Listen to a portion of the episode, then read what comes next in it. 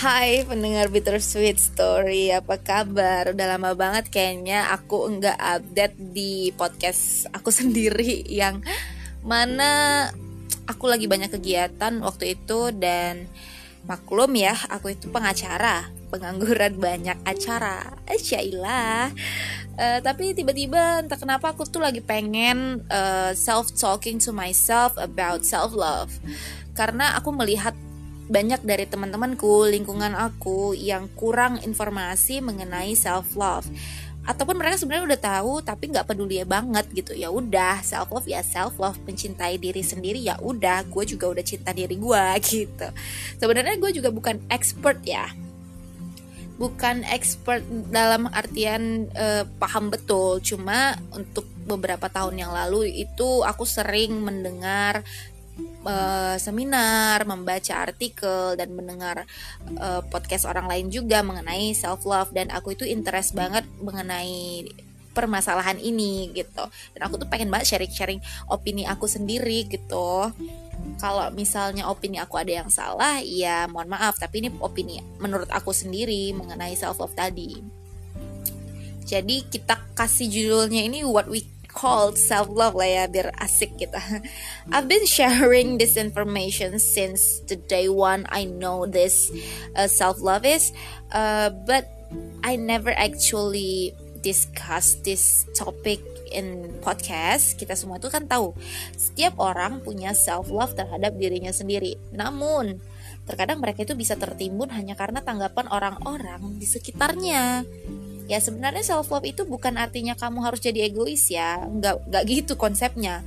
Maksudnya kamu itu tahu value untuk diri kamu sendiri. Sehingga kamu nggak bisa disetir sama orang lain hanya karena kamu takut nggak terlihat baik di mata orang. Karena kan kita suka ya e, melakukan sesuatu itu mikir eh nanti mereka judge nggak ya? Eh nanti kalau gue gini mereka mulutnya gimana ya? Ya kira-kira begitulah um, kita ngomong apa lagi ya ah dan juga kamu nggak boleh juga nih jadi orang yang menimbun self love-nya orang lain. Ya pokoknya intinya sama-sama saling menghargai value hidup masing-masing lah.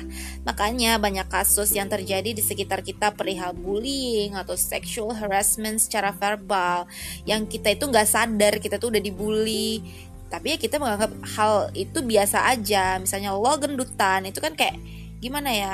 Bullying secara verbal. Ya maksud dia bisa bercanda.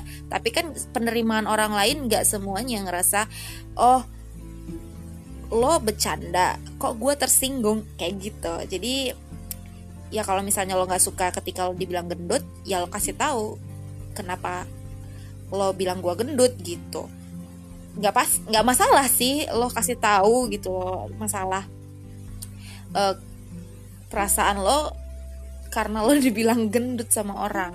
Ya itu hak lo sendiri itulah makanya kita kasih tahu kenapa ada self love tadi ke orang-orang tersebut yang nggak tahu.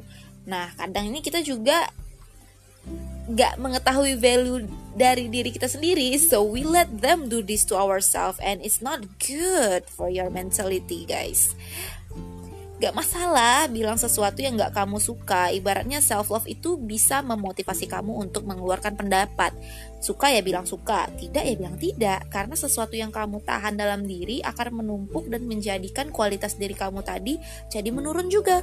Hmm nggak masalah kalau kadang kita terdengar sedikit ketus dengan obrolan yang nggak kita sukai. We make our boundaries. Self love itu juga bisa menyeleksi siapa-siapa aja yang bisa masuk dalam hidup kamu. Kamu nggak perlu menutup diri, nggak perlu banget karena pada akhirnya orang lain yang akan menentukan tetap stay atau pergi dari hidup kamu. Yang bertahan berarti dia paham akan diri kamu. Dia menghargai value yang ada pada diri pada diri kamu dan dia enjoy sama perbedaan itu. Nah, lain nih kata sama orang yang memilih buat pergi itu karena mereka sadar mereka nggak cukup capable untuk bareng sama kamu. Sah-sah aja mereka memilih pergi karena frekuensi kalian itu udah beda. kamu sebagai pemilik dirimu sendiri ya udah biarkan aja mereka pergi. Hal itu dikarenakan jika kamu tetap menahan mereka, artinya kamu sudah melanggar value di hidup mereka. Hmm, simple kan? As simple as that.